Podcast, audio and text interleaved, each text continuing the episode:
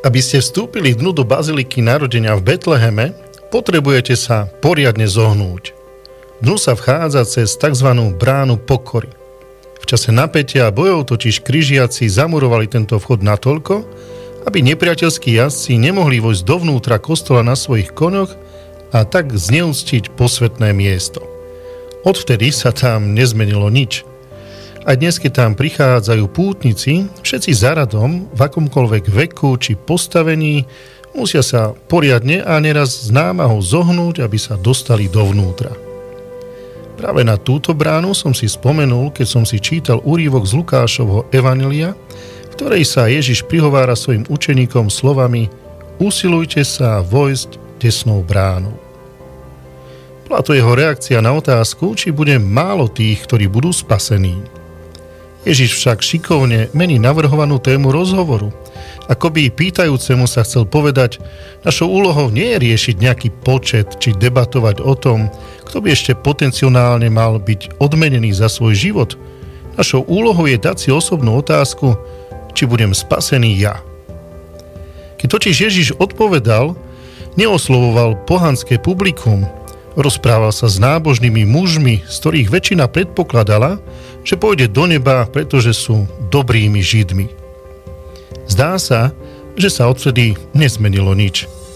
A dnes máme nielen my kresťania ten istý postoj, postoj istoty neba. Neraz totiž počúvame o tom, ako všetci naši známi či nami ľúbení zosnulí, akokoľvek žili, odchádzajú automaticky do neba. Toho športového, umeleckého či božieho. A to je v skutočnosti klamstvo. Spasenie si vyžaduje reálne vážne úsilie. Nie je to niečo automatické. Som pokrstený, idem jasne do neba.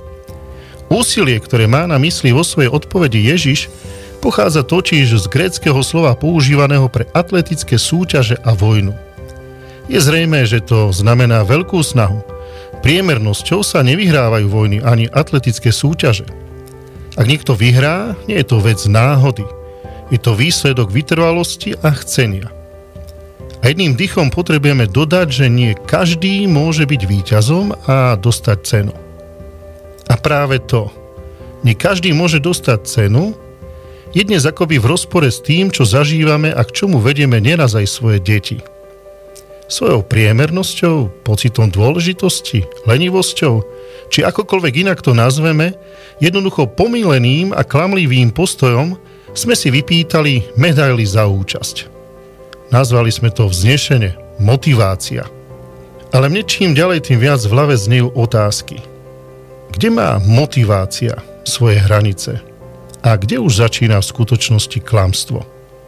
Falošná predstava o sebe samom, o istote spasenia, istote neba. Počúvali ste druhú časť podcastu s názvom 216. Prihovoril sa nám kňaz Jozef Kozák.